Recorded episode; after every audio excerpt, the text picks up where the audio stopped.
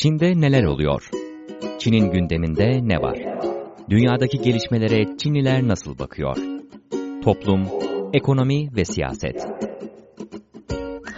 Artık iki çocuk çağı başlıyor diyebiliriz.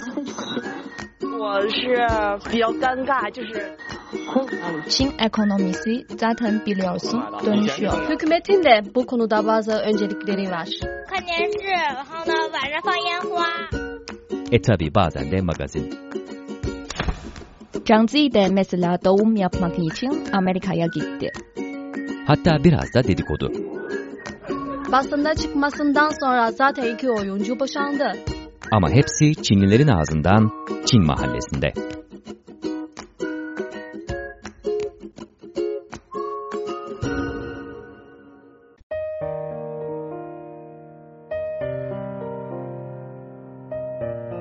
Değerli dinleyiciler, Çin Uluslararası Radyosu Beijing stüdyolarından gerçekleştirdiğimiz Çin Mahallesi'ne hoş geldiniz. Ben Cenk Özkömür. Çin Mahallesi'nin bu haftaki sakinler arasında Çinli arkadaşlarım Cao Beibei, Chen Yan ve Yin Tintin var. Bu hafta Çin'de obezite problemini konuşacağız. Yakın zamanda yapılan bir araştırmaya göre Çin'de 7 yaş üzerindeki her 4 çocuktan biri 2030 itibariyle obez olacak ve artık obezite problemi Çinlilerin hayatına girmiş yeni bir problem olarak dikkat çekmeye başladı. Biz de Çin Mahallesi'nde kimlere obez denir, Çin'de obezitenin önüne geçilmesi için neler yapılıyor bunu konuşacağız. Öncelikle obez kimlere denir? Çenyen senden başlayalım. Dünyada birinin kilolu olup olmadığını değerlendirmek için e, bilimsel bir endeks kullanılıyor. İşte BMI endeksi, Türkçe ile vücut kitle endeksi. Hı hı. İşte birinin vücut ağırlığı boy uzunluğunun karesine bölünmesiyle elde edilir bu endeks. Buna göre birinin BMI endeksi eğer 30'u aşırsa obezite olarak hesaplanır. Hı hı. Ama bu endeksi 25'i aşırsa artık dikkat edilmesi lazım. Hı hı. Ama bu dünya standartı bir Çinli için e, işte durumu farklı çünkü Asyalıların vücudu aa, Avrupalılarına göre daha minyon. Hı hı. Dolayısıyla bu endeksin en yüksek sınırı Çinliler ve Asyalılar için daha düşük diyebiliriz. Yani bir Çinli için eğer bu endeks 22,6 aşırsa artık çok çok dikkat etmesi lazım. Hı hı. Yani uluslararası endeksle kabaca yakın ama yine de e, Asyalılar için biraz daha farklılık gösteriyor diyorsun. Evet. E, peki obezitenin Çin'de artışın nedenlerini konuşalım. Mesela obeziteyi artık e, modern toplumda tetikleyen faktörler neler, nereden çıktı, niye insanlar obez olmaya başladı? Çin'de bu obezite e, grubunun en e, hızlı büyüdüğü dönem işte Çin'in dışa açılma ve reform politikasının uygulandıktan sonra başladı. Yani 1980'lerin başıyla başladı. Evet, çünkü görüyoruz belki daha önceki dönemlerde Çinliler e, ince ince görünüyor. Ama şu an Çin artık obezite problemi yaşayan, çok ciddi yaşayan bir ülke sırasına girdi. Neden? Çünkü birinci sebep en önemlisi tabii ekonomik kalkınma ve kentleşme ile birlikte insanlar ofiste çalışmaya başladı. Özellikle kentlerde e, her gün mesela bir yerde oturuyorsun e, 8 saat, 10 saat e, ve hareket etmiyor, spor yapmıyor. Bu çok önemli bir sebep. İkincisi ise e, işte aşırı beslenme. İnsanlar e, fazla besin değerini alıyor, yiyor. E, Fazla gıda yiyor. Bu da önemli bir sebep. Bir sebep daha var. Yani fast food dükkanlarının içine girmesi. Özellikle çocuklar, öğrenciler bu yemeklerini çok seviyor. Ama bu yemekler içinde çok fazla kalori var. E, Bu da önemli bir sebep. Yani hayat tarzındaki değişiklik diyebiliriz kabaca. Yani insanlar e, sürekli ofislerde çalışıyor ama bir yandan tabii bir yandan gelir seviyesi artıyor, harcamalar değişiyor, tüketim alışkanlıkları değişiyor. Fakat e, belki yeterli ölçüde egzersiz yapmıyor veya dengeli beslenmiyor. O yüzden de bunlar e, aşırı kilo gibi nedenlere yol açıyor. Başka tetikleyen faktörler neler? Mesela Tintin. Bebe'nin söylediği gibi aslında Çin'de e, son yıllarda daha doğrusu yaklaşık son 10 yıl içinde obez nüfus patlar gibi artıyor. Hı hı. Ee, bu unsurlar arasında bence bazı uzmanlar şey diyor.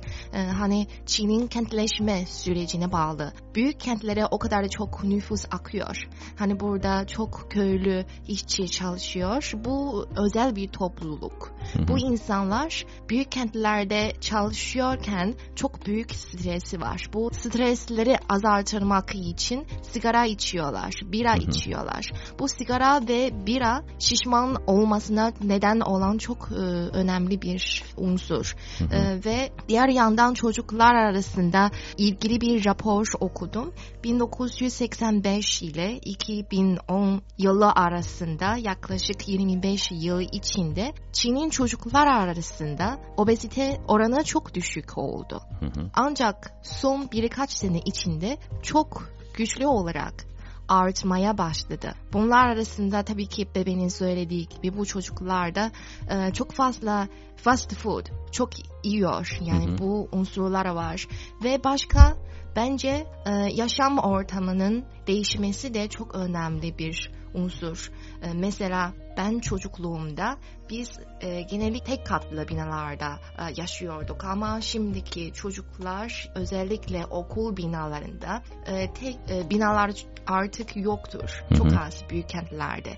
4-5 katlı. Dolayısıyla dersler arasında çocuklar aşağı inip spor yapması e, biraz zor oluyor. Hı hı. Vakit kalmıyor yani. Evet çok önemli diğer bir nedeni de var.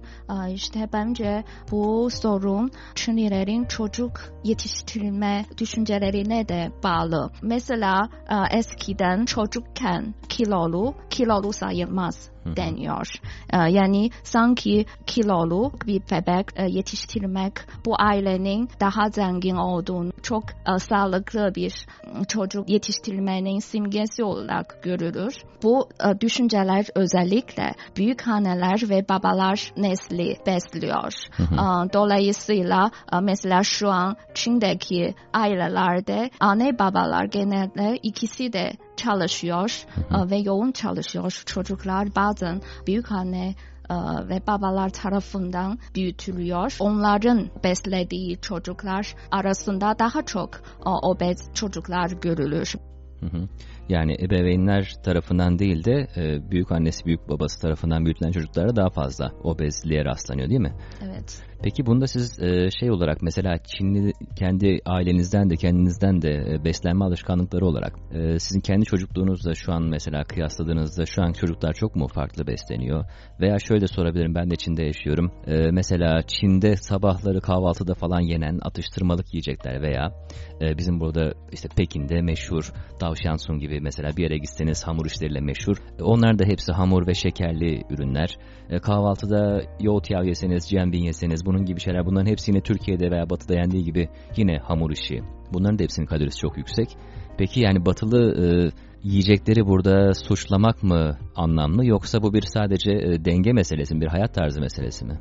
Bence en önemlisi e, Çinliler daha çok e, sabah kahvaltıda kalorisi yüksek olan e, gıdaları tüketiyor. Hı hı. Mesela bu senin dediğin gibi o tatlılar, şekerli tatlılar ya da kahvaltıda yenilen o hamur işler daha hı hı. çok gündüz ya da sabah yenir. Ama akşam yemeğinde Çinliler dikkat ediyor. Özellikle yaşlılar, onlar e, sadece çorba içiyor akşam saatinde. Bence bu çok önemli bir sebep ama batılı ülkelerdeki o fast foodlar gün içinde hep e, tüketiyorlar. Hı hı. Hatta gece geç saatlerde dahi tüketiliyor. Evet, mesela gece 1-2 2'de sipariş edebilirsin. Hı hı. ve e, hamburger yiyebilirsin. Hı hı. Bir de şu an tabii ki sadece hamburger veya o yani hamur işi gibi şeyler değil. Onun haricinde abur cuburlar da yani cipsler, çikolatalar, şekerler bunların hepsi kalori demek. Hepsi daha çok e, artık çocukların günlük hayatına girmiş durumda. Belki sizin çocukluğunuzda e, markete gidip böyle çeşit çeşit bu kadar çikolata almıyordunuz ama şimdi çocuklar o imkana sahipler. Peki e, Tintin aramızda çocuğu olan sen varsın. Sen çocuğuna yediriyor musun abur cubur ve batı bu fast food yemeklerini? Evet bazen yediriyorum yani biraz şımartıyorum. Ben şımartmıyorsam da onun dedesi baba annesi de şımartıyor. Aslında çocukların fazla beslenmesi e, ana yemeklerinden değil söylediğin gibi ana yemekler dışındaki abur cubur yemeklerinden geliyor. Hı hı. Benim çocukluğumda ya yemeklerden sonra dondurma falan şekeri çok azdı. Hı hı. Ama şimdi çocuklar çok normal bir dondurma, şeker yemesi çok fazla oluyor. Hı hı. Bir de şöyle bir durumda fark ettim. Yani şu an Çin'deki anne babalar çocuğu ödüllendirmek için hı. sık sık e, yiyecek veriyor. Mesela sen bugün doğru bir şey yaptın e, hemen sana bir çikolata hediye edilir. Sizin çocukluğunuzda yok muydu yani bir şey e, mesela Türkiye'de biliyorsunuz bayramlarda şeker vardır. Hatta cebinde şekerlerle gezen yaşlı amcalar vardır. Benim rahmetli dedem de öyle öyleydi. E, sokakta çocuk gördüğünde şeker verirdi falan. Aslında o şeker tabii ki e, sağlığa zararlı ama bir yandan da çocuk onu görünce seviniyor. Yaşlı da onu sevindirmek istiyor. Sizde de vardır herhalde. Ama. Vardı ama şu an sanki durum daha mm, ciddi. Hı hı. Çoğalıyor. Evet bir de az önce senin söylediğin yani o yaşlıların bakışıyla e, modern toplumdaki bu sağlık algısı biraz tabii ki farklı. Türkiye'de de benzer bir durum var. Türkiye'de de hala bile bebekler için bebeğin aşırı kilosundan endişe etmek biraz istisnai bir durum. Yani normalde bebek e, büyüyünce o kiloyu verir. Önemli değil işte büyüyünce geçer hepsi falan diye bakılıyor. O yüzden çok geç yaşa kadar aslında bu dengesizliğin farkına varılmıyor. Çocuk da 6-7 yaşına geliyor, okul çağına geliyor. Aslında e, ciddi bir obezite sorunu var. Daha sonra bunun tedavisi için aslında geç kalınmış oluyor ama o yüzden o kültürden kaynaklı aslında bir neden. Peki Çin son 30 yılda hızlı bir kalkınma, daha doğrusu 30 ila 40 yılda hızlı bir kalkınma gerçekleştirdi diyoruz ve e, bu süreçte tabii ki obezite de e, Çinlilerin hayatına giren bir problem oldu. E, Peki Çin'in tabii ki genelinde çok büyük bir coğrafyadan bahsediyoruz. Çin'in genelinde farklılık gösteriyor olsa gerek. Yani hangi bölgelerde daha çok yüksek obezite oranı, hangi kentler, hangi bölgeler Çin'de bu anlamda başı çekiyor? Çeyen? Bir ankete göre şu an Çin artık dünyada en çok obez e, nüfusa sahip bir ülke konumunda E, ve ülke açısından ortalama obez oranı e, yüzde 12 Hı hı. E, yani e, 100 kişi arasında 12 obez kişi görülür. Hı hı. E, Ama en çok obez kişinin bulunduğu şehir tahmin edebilir misin Cenk? Bence Pekin'dir yani çünkü nüfus yoğunluğu itibariyle bir de sanırım Çin'in kuzeyinde obezite daha yüksek. O yüzden e, ben Pekin diye tahmin ediyorum. Evet doğru. Ankete göre Pekin'de 100 kişi arasında 26 kişi obez ve kuzey bölgeler güney bölgelere göre daha fazla obez kişi görülüyor. Hı hı. Herhalde yemek alışkanlığından dolayı çünkü kuzey bölgeler mesela kuzey doğu bölgeler çok soğuk. Orada daha çok tahıl ve yüksek kalorili e, yemek tükeniyor. Hı hı.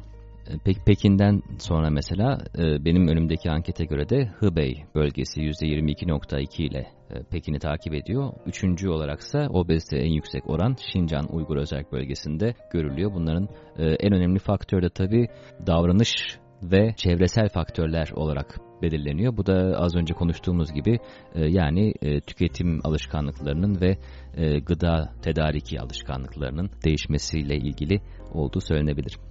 Obezite arttıkça tabii bunun toplum sağlığına ve ekonomiye etkileri de ekonomiye getirdiği yük de artıyor. Verilere göre sadece 2003 yılında Çinli aşırı kilolu ve obez yetişkinlerin ülkeye maliyeti 3,3 milyar dolara çıkmış durumda. Maliyet derken bu maliyet tabii ki yüksek tansiyon, e, şeker hastalığı ve kardiyovasküler rahatsızlıklar gibi e, kiloyla doğrudan ilişkili olan rahatsızlıklardan kaynaklı olarak e, Çin ekonomisi üzerine de bir e, yük getirmiş oluyor. Aynı zamanda tabii toplum sağlığını da e, negatif olarak etkiliyor. E, obezite probleminin e, başka negatif etkileriyle ilgili neler söyleyeceksiniz arkadaşlar? Mesela bu e, sorunu şu boyutu da var. İşte e, kilo verilmesine yardımcı olan sektörleri kalkınıyor. E, mesela obez kişi sayısı artmasıyla birlikte kilo vermeye yardımcı olan ilaç ve çayların satışı artıyor. Masaj e, ya da diğer e, geleneksel Çin tıbbına dayanan yöntemler tercih ediliyor. Bunun gibi sektör hızla gelişiyor ve geçen sene 2016'da e, bu sektörün ölçeği 900 milyon yuanı aştı. Hı hı. Yani gitgide yani yeni problemler çıktıkça tabii yeni sektörler de doğmuş oluyor. E, bir yandan tabii bir ekonominin e, sirkülasyonu açısından, paranın sirkülasyonu açısından da tabii ki belki bazılarınca olumlu da görülebilecek nedenler oluyor. Tabii ki sonuçta ekonominin çarkı dönmüş oluyor. Fakat bir yandan da e, kamu sağlığına negatif etkisi olduğunu söylemek lazım. Obezite konusuna ilave olarak e, son olarak şunu konuşalım istiyorum. Peki e, şimdi böyle bir problem ortaya çıkmış durumda. Modern toplumda gitgide artıyor bu problem. Çin hükümeti ve aynı zamanda tabii ki medya bu konuda neler yapmaya çalışıyor? Bunun önüne geçmeye çalışıyor mu Tintin? Ee, bütün Çin toplumu özellikle çocuklara çok e, zarar yani sağlığa zarar e, veriyor. Dolayısıyla hem Çin hükümeti hem de yani ebeveynler çocuklarının sağlığına çok dikkat çekiyor. Şimdi Çin hükümeti okullarda çocuklara için e, besinli yemekler vermeyi te- teşvik ediyor ve hı hı. Çocuklara daha fazla e, vücutlarını geliştirme dersleri artırmasını e, teşvik ediyor. Bence bu obezite karşı tedbirler çocuklarda ilk önce başlatılması lazım. Hı hı ve Çin hükümeti obezite önlemek için çok tedbirler aldı. 2000 yılında hükümet obezitenin yol açtığı kronik hastalıklarının önlemesi yönetmeliğini çıkardı ve bu konuda Çin'deki mahallelerde de çok tanıtım yapıldı. Hı hı. Yani bu konuda Çinliler daha bilinçli olması diye hareketlerde bulunuldu. Bunun dışında sağlıklı bir Çin e, inşa edilmesi artık e, Çin hükümetinin son 5 yıllık kalkınma programına alındı. E, şu an daha çok spor yapmak ve daha az yüksek kalorili yemek yenmemesi çağrısında bulunuldu. Hmm, ve bu konuda başarıları elde eden ülkelerden de öğrenebilir. Mesela obeziteye neden olan gıdalar e, markalar için reklam e, denetimi yapılıyor e, ya da yüksek kalorili gıdalar için yüksek vergi kesiliyor. Bunun gibi ekonomik ya da siyasi açılardan da kontrol edilebilir. Hı hı. Yani anlaşılan o ki e, Çin hükümeti de e, konunun ciddiyetinin farkında ve o yüzden bilhassa da toplumsal bilinç bilincin arttırılması e, noktasında önemli tedbirlere, kapsamlı tedbirlere başvuruyor diyebiliriz. Çin Mahallesi'nde Çin'deki obezite problemini konuştuk. Ben Cenk Özkömür. Bu haftaki Çin Mahallesi sakinleri arasında Çinli arkadaşlarım Cao Beibei, Chen Yan ve Yin Tintin vardı. Bir sonraki Çin Mahallesi'nde görüşmek üzere. Hoşçakalın.